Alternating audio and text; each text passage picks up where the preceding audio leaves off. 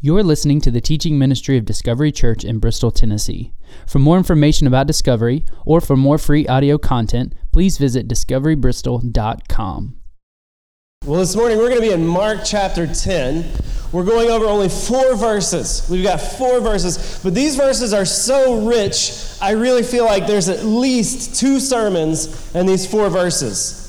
So that's what you're going to get this morning. You're going to get two for the price of one, and the price is free. So uh, don't complain about either of them. Maybe one of them will be good. Uh, but so here we go. If you've got your Bibles, you can open up to Mark chapter 10. We're going to be in verses 13 through 16. Um, and I don't know about you, I don't know what you've been watching on TV recently, but as for me in my house, we've been watching the Olympics. I mean, we've got Olympic fever in the Gregory household. That is what's on TV. That is what our kids are trying to do in the backyard, and we're loving it. I love the Olympics. I love the idea of the Olympics where all these different countries, we get together all over the globe, we compete against one another, we see things that should be impossible for humans to do. And I love that this is spanned back forever ago. I mean, back before the days of Jesus, they had the Olympics. During the time of Jesus, there would have been Olympics going on on. And I love that idea. If we look, though, today at what Olympics look like in our modern age versus what they look like in the ancient era, I mean, there's quite a few differences. In fact, this year, we know because of the COVID pandemic going on, there's no fans allowed at the Olympics this year. Back in ancient times, there could be fans, you know, but mainly only men could go. Women were not allowed, not even just as competitors, but even as spectators at the ancient Olympics. In fact, if a married woman went and tried to be in the crowd of fans at the ancient Olympics, uh, it was a penalty punishable by death, which is pretty harsh, right?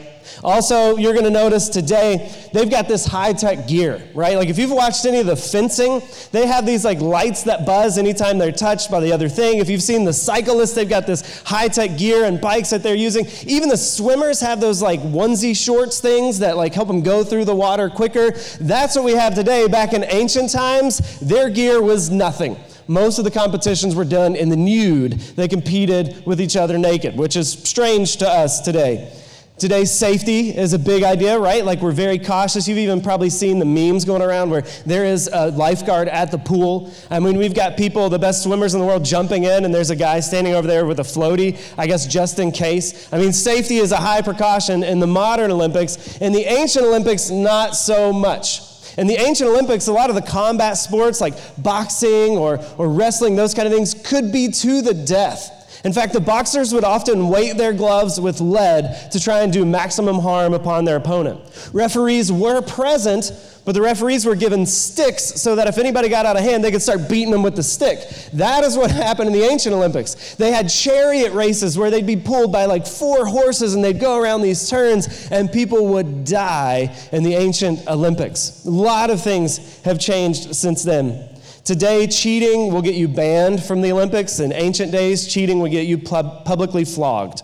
So there's that. We've come a long way. Today, whenever we have like the opening ceremonies, there's almost always a child in it, right? Like if you ever watch the opening ceremonies, there's always, they get weird right? Like a, a, bean sprout will like grow out of the floor of the stadium, and then a child will emerge from the bean sprout and start looking around, and then the announcers on TV are like, the child represents innocence and the possibility, and how they were born out of an agricultural nation, and you're like, ah, there's all this weird stuff. And then eventually, like, this kid is gonna release a dove, right? Like, I don't know why, I don't know for what reason, but there's always a dove released at the Olympics, often by a child at least in the modern Olympics. Because in the ancient Olympics, children, as far as I've figured out in my research, were not a part of it. But if they were, at most, they just would have been following the horses with a shovel. Because in the ancient times, kids were not valued, they weren't revered in the way that we often do today. They were considered more almost like slaves in ancient cultures.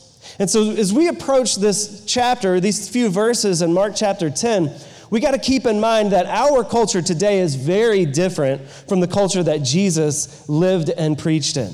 What we have come to today, in fact, has been greatly influenced by Jesus to where we are today. And so when we approach these verses, the way that we hear them is not the way that the ancient people would have received them, not the way that Jesus' crowd would have understood them. And so if you'll look with me in Mark chapter 10, we're going to start with verse 13. Jesus is there with his disciples, and it says, They, other people, were bringing children to him that he might touch them. And the disciples rebuked them.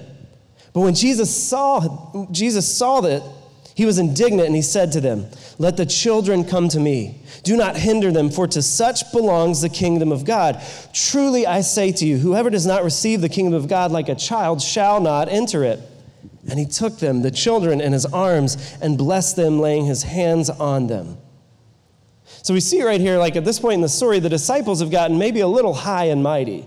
They're sort of playing gatekeeper to Jesus. They're like, oh, no, no, no. He doesn't want anything to do with these children, which we hear and we're like, rude. But in that culture, that is how children were received. They were just living to the cultural standard of the day. And that children were, were not something that were revered. They're, they're trying to keep these children away from Jesus so that he wouldn't be nuisanced by these little kids running around. Children in, in ancient Roman society, they weren't considered to have had developed souls yet.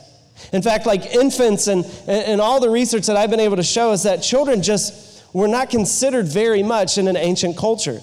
In fact, if you looked at the birth process in an ancient Roman culture in Jesus' day, his, his setting, it was very different from ours today.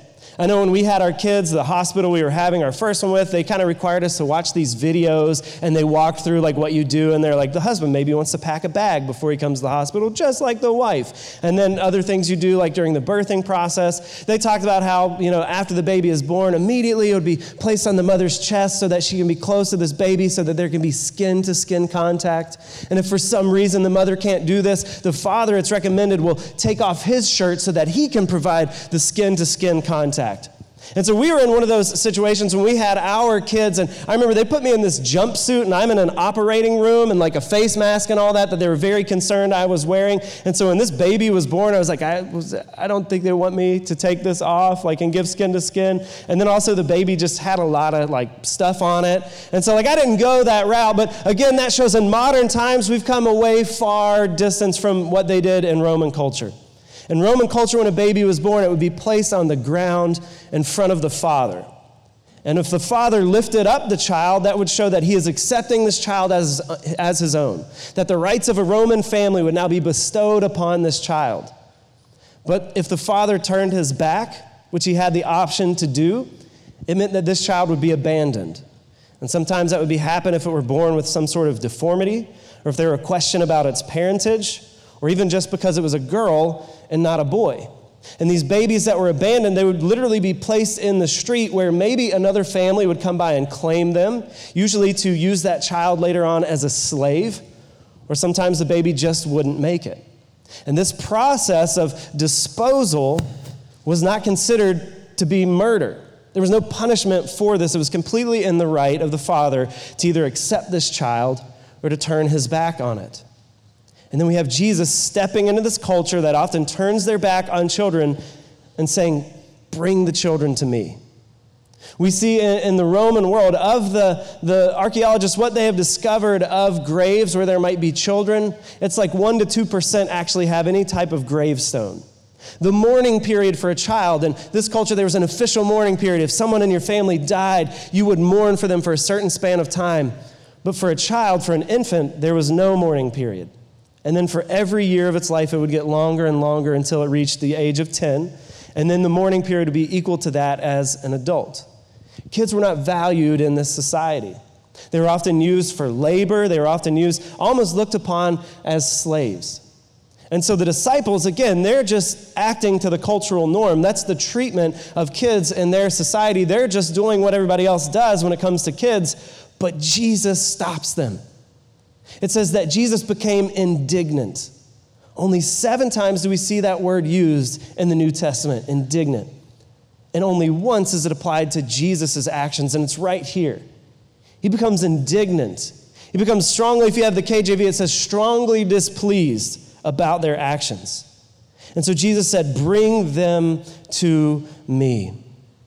So, when the whole society didn't value children, when a whole society would turn their backs on children, Jesus, like we've seen him do so often with other people, says, Bring him to me. Just as he went to the leper, just as he went to people in sinful situations, Jesus was always going to those who society had turned their backs on. And so we see this out of Jesus. This isn't the only time that we see Jesus addressing children or, or reaching out to children. Earlier on in Mark, he said this in 924 Whoever causes one of these little ones to, to, who believes in me to sin, it would be better for him if a great millstone were hung around his neck and he were thrown into the sea. Jesus is protective of children. In Matthew, we hear the disciples having a discussion about who is greatest. Says Jesus took a little child and put it in their midst, and he said, Whoever humbles himself like this child is the greatest in the kingdom of heaven.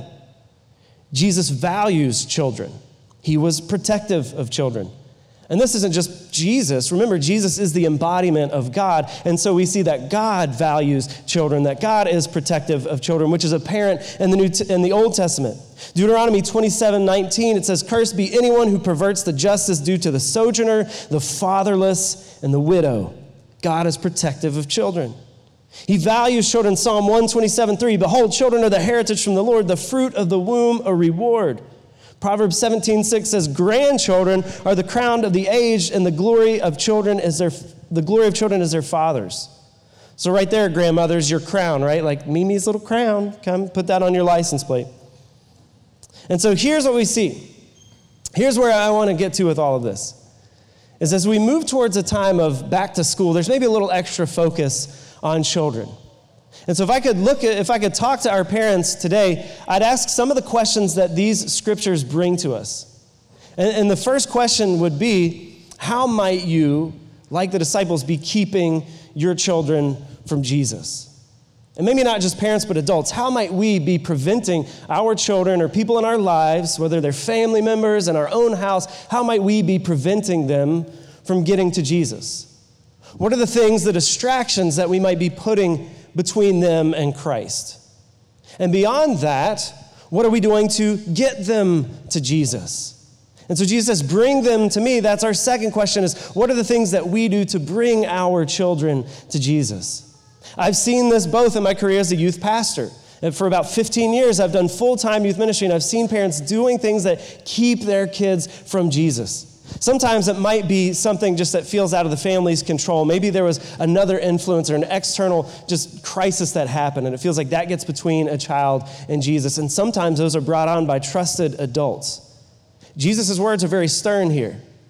That it'd be better for that person to have a millstone tied around their neck and then thrown into the ocean. That is some dark hyperbole, but that's what Jesus says about keeping kids from him.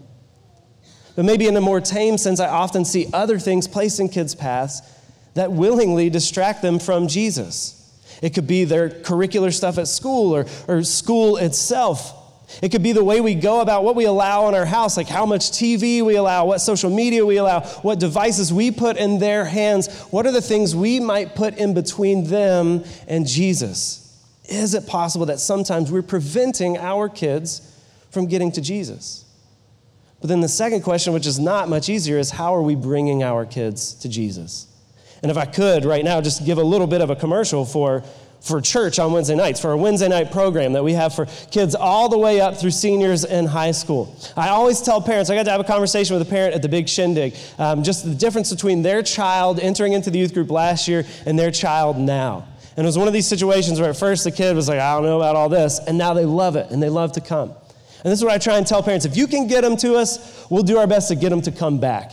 You get them here, we'll get them to come back. And here's reasons for that. Let me just throw out a few things for this commercial for our Wednesday night program. There was a Harvard study done recently that shows weekly church attendance makes people happier, healthier, and live longer, adults and children alike. Weekly church attendance is on par with healthy eating and exercise, which is why I do no, neither of those things, but I come to church multiple times in a week, right? It's just as good for me. Kids that come to church regularly have better grades on average, and make safer decisions in their future. We also see that those who come to church are less likely to suffer from depression. We know it's not, not at all. You come to church, you'll never find yourself in a, in a place of depression, but it's less likely.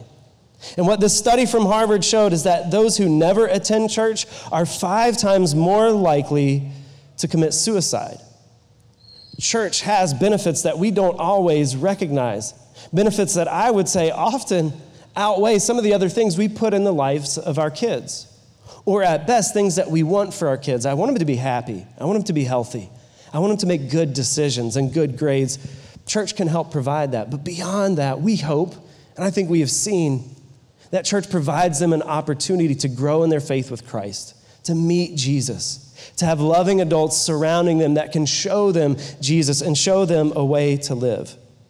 And so if you get them to come, we'll do our best to get them to come back. And let me just say, too, like that's a commercial really for Discovery because I'm involved here. But man, if you find that your kid really likes this other church and they click there better than here, as long as they are somewhere, get them somewhere where they can be exposed to Jesus and other like minded people that are chasing after Jesus. Also, there's another study that was done. It was a national study of youth and religion. And this found that not only is church better for kids, but when we ask the question, okay, well, how do I bring my kids to Jesus? They found in this study the number one predictor of a kid's faith is their parents' faith. The number one thing, if you want to see how your kid, if you want to see the future into their faith, look in the mirror at your own relationship with Jesus. They found that on average, kids tend to adopt their parents' faith, which is the difference of what we often find in our or in the myths that we believe, right? I often hear people say like, I want to get them to church, for a second. I don't want to make them come because I'm worried they'll like rebel later on. Let me just show that that's, that's the only time we use that logic, right? Like nobody ever says like I want them to be a UT fan, but I'm worried if I come on too strong that they'll not become a UT fan, that they'll rebel against UT. No, we put the onesie on them in the crib, right? We're turning the game on every chance that we get. But for some reason with church, we're afraid that we'd come on too strong and that they'd, they'd backfire. What I see is that when parents have a strong faith, their kids don't rebel. What I see is that those kids develop a strong faith. So, the number one predictor of your kid's faith is the way that you are following Jesus. So, if you want them to have a beneficial, life giving faith, you need to develop that in yourself. If you want them to have a superficial faith that's just checking off a box of feeling better about going to church, then that's all you need to do also. These are tough words, but Jesus talks about us bringing kids to Him. So, my question for us as adults in the room is what are we doing to bring the children in our lives to Jesus? And so, I want to spend time, just sort of kind of close out this portion of our message time. I want to spend time praying. And we're going to have a time of prayer, kind of uh, three different prayers. First, I want to pray for our children at this church that are going back to school, some this week and some next week. So, on the screens at the side, you're going to see that there are the names of schools. And I probably missed some names. If I did miss some names, like it just was an oversight on my part or the website that I went to copy them all off of. But what you can do right now is I'm just going to have some time where I'll be quiet for about 30 seconds. And then I'll close this out in prayer. And if you want to look through that list and just find schools that you know kids that are, are going to these schools, I just invite you to pray for those kids and pray for that school. Because they're often entering into dark places, dark hallways. They're facing things like we have never faced growing up in a world of social media, in a world of bullying, in a world of changes like has never happened before. So this morning, I want to spend some time praying for them and praying that they can find their way to Jesus. Let's pray right now.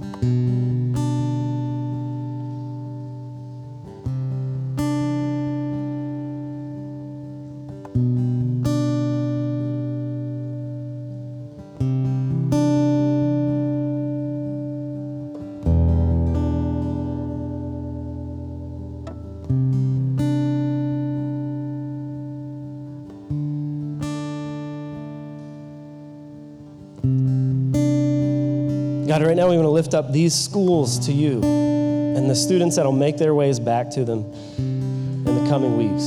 God, whether it's a public school, a private school, a Christian school, online school, or home school, God, we just want to offer them up to you and the journey ahead of our kids this year.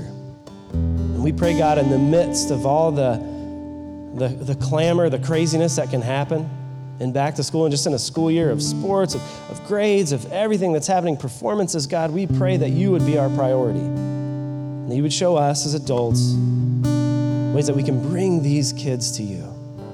So, God, I pray that this year, this week, you would go before these students into their schools, into those hallways, and let them feel your presence surrounding them. It's in Jesus' name I pray. Amen. I want to take a second now. If you are a parent, of a kid that'll be going back to school at any time, not just this week or next, but whenever, I'm going to invite you to stand. Being a parent is a tough job. Go ahead. See, they're too tired to even stand. They're like, ah, can we just keep sitting? It is a tough job. And what we've talked about today is a tall order of making sure there's nothing in between our kids and Jesus, but also bringing them to Jesus, demonstrating that through our faiths. We want to pray for these people. So let's have a time now. Pick somebody out around you if you're close enough to put a hand on a shoulder or whatever. Let's pray for these parents right now. Please pray with me.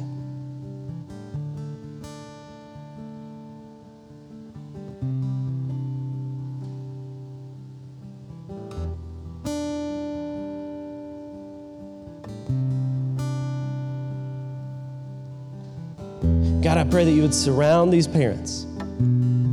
God, we don't know their battles, their struggles. I know sometimes it just feels like you're barely clinging on.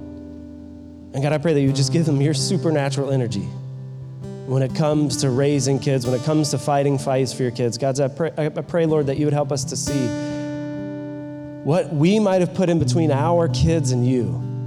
God, help us to see those things. It might even be hard things to remove from our household, but help us to see how important that is.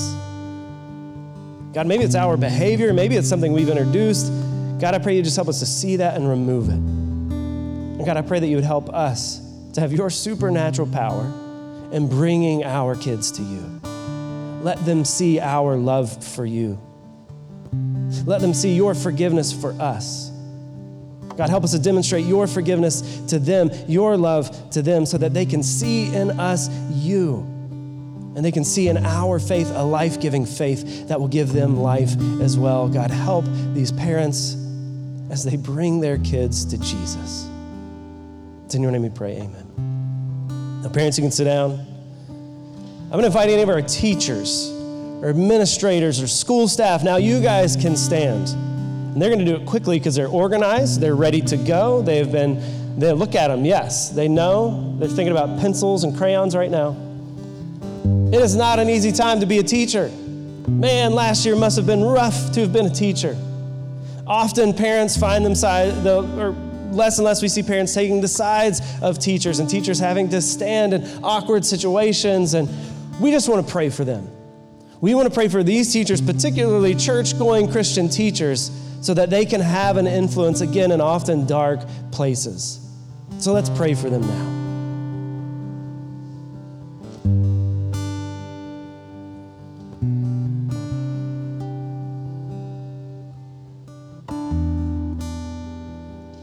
God, I want to lift up each and every teacher, administrator, school staff member to you right now.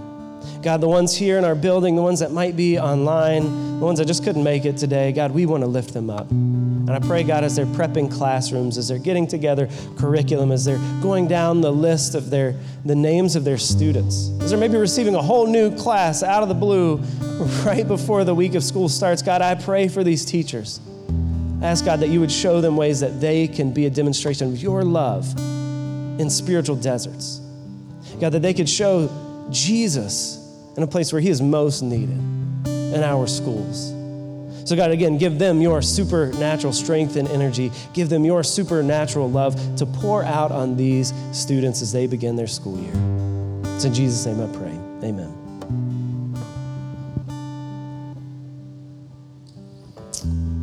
Well, I don't know what your house has been watching on TV, but as for me and my house these days, we've got Olympic fever. I don't know if you've been watching the Olympics. This is sermon number two. If you didn't catch it, I'm using the same sort of approach to it. Uh, I want to highlight some of our Olympiads uh, quotes right here. One of the things I love about the Olympics is the inspiration it brings to us, right? So here's some inspiration. I'm going to bring to you some Olympic athlete quotes. Passion is a huge prerequisite to winning. That's Kerri Walsh, volleyball player. The more you dream, the further you go. Michael Phelps. Each of us has a fire in our hearts for something. It's our goal in life to find it and keep it. Mary Lou Retton, gymnast and West Virginian. We all have dreams, but in order to make dreams come into reality, it takes an awful lot of determination, dedication, self discipline, and effort. Jesse Owens. I'm not the next Usain Bolt or Michael Phelps. I'm the first Simone Biles. Brian Boitano. Just joking. That was Simone said that. Our culture loves these quotes, right? We love the inspiration that comes from these athletes. But here's what I found is that often these, these inspirational quotes often have a lot of self glorification, right?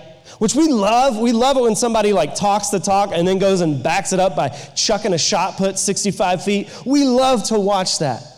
But also, we notice in Scripture that Jesus pushes against self glorification time and time again, and that happens in the verses we're dealing with today. As the disciples have brought children to him, and they try and turn them, or people have brought children to the disciples, they try and turn them from Jesus. Jesus says, Let the children come to me, don't hinder them, for truly to such belongs the kingdom of God. Truly I say to you, whoever does not receive the kingdom of God like a child shall not enter it. And he took them in his arms and blessed them, laying his hands on them. Children are a big part of this message, but we cannot miss what Jesus is really talking about, and that is the kingdom. It was Jesus' number one message all throughout his time of teaching. It wasn't about love. He talked a lot about love. It wasn't about forgiveness. He talked about a lot about forgiveness. What he talked about the most was the kingdom. And so we hear with this, like we approach this word of kingdom is a little bit different to us, right? Like when I think kingdom, I think castles and King Arthur and knights and horses, right?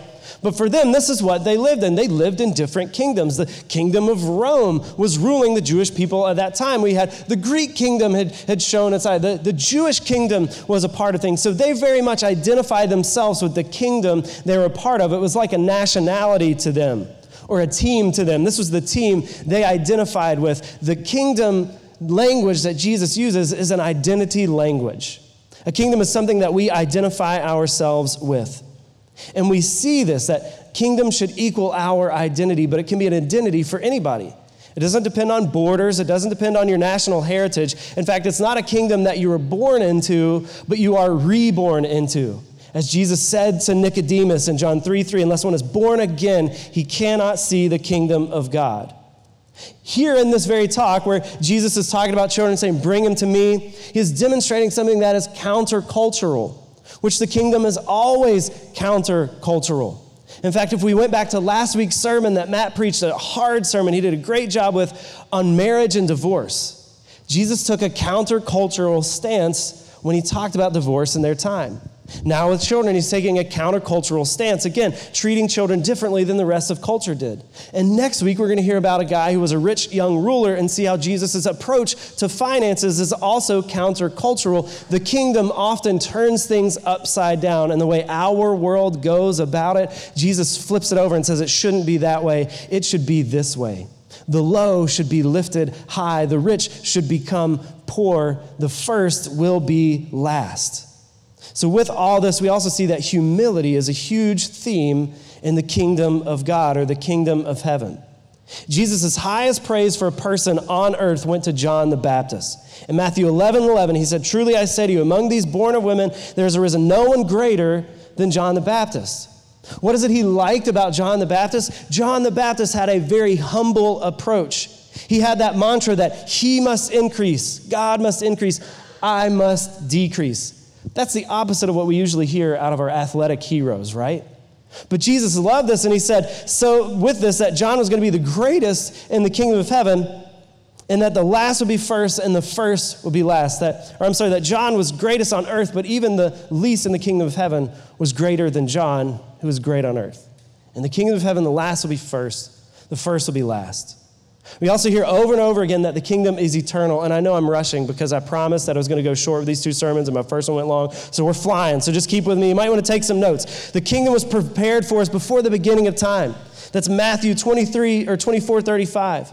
Luke 133 tells us that it was initiated with the coming of Jesus. Luke 17 24 says it will be completed or fulfilled not today, not when Jesus rose from the dead, but when Jesus returns again to our earth. And it says that those who enter the kingdom are given eternal life. That's 1 Peter 1 11. So the question we have to ask is how can I enter this countercultural eternal kingdom? And the answer is right here in these verses. When Jesus looks at these children, he says, We must do it like a child.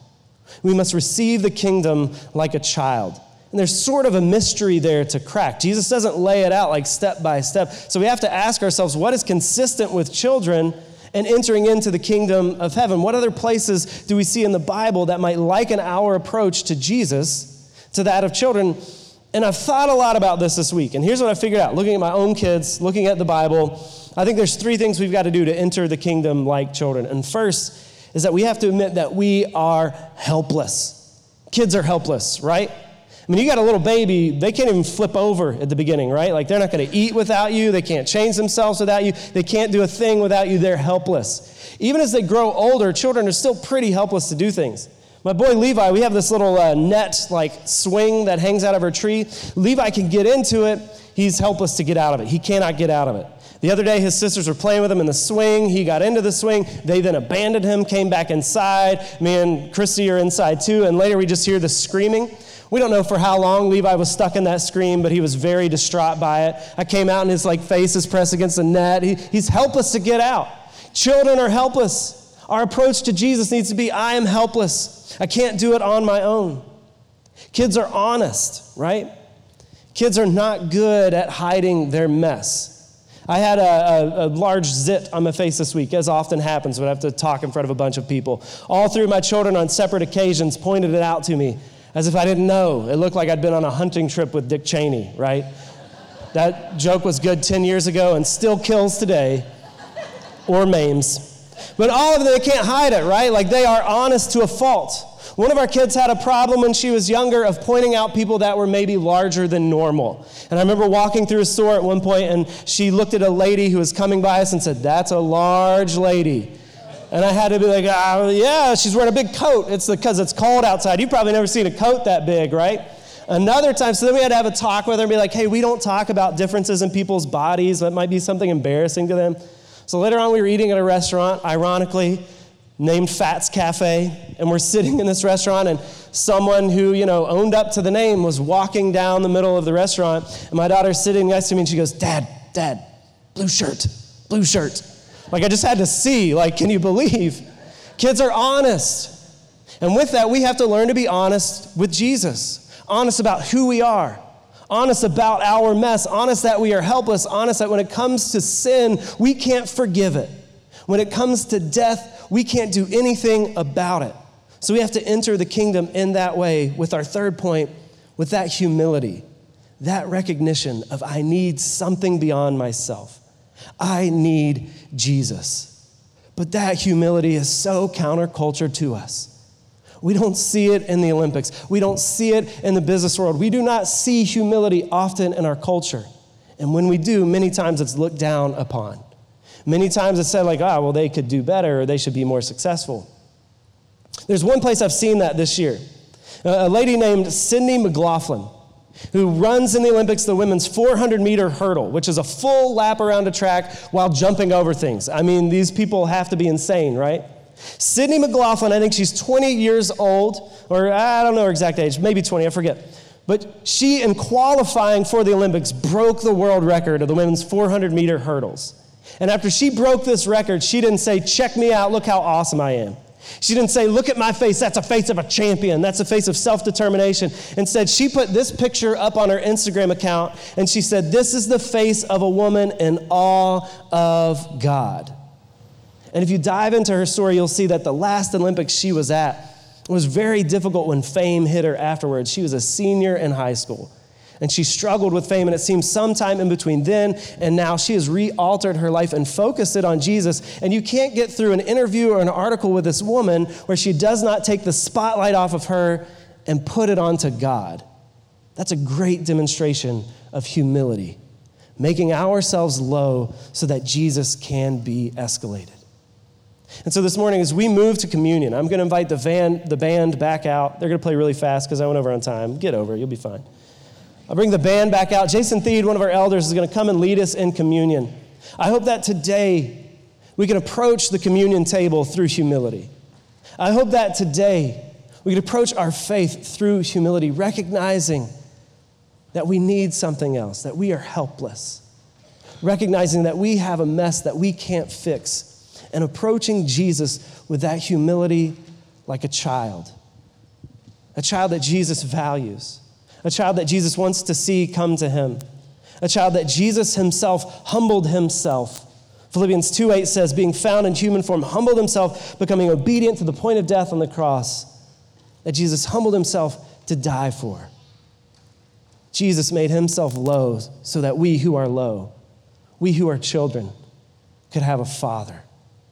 He was willing to die for us so that we could have a heavenly kingdom and a heavenly Father. Let me pray for us. God, we want to offer this time up to you in humility. And as we move to communion, God, I pray that you would speak to us and that you would guide us. In Jesus' name I pray. Amen.